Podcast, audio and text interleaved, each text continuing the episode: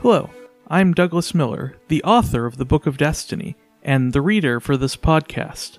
I hope you've enjoyed this episode of The Books of the Universe.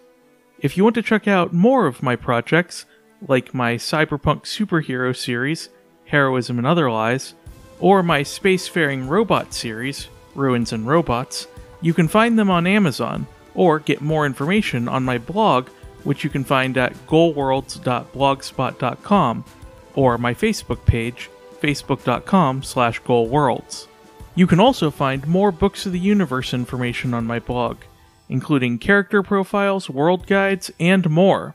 Again, that's goalworlds.blogspot.com. If you did enjoy this episode, let me know. Like, review, or comment on wherever you found it.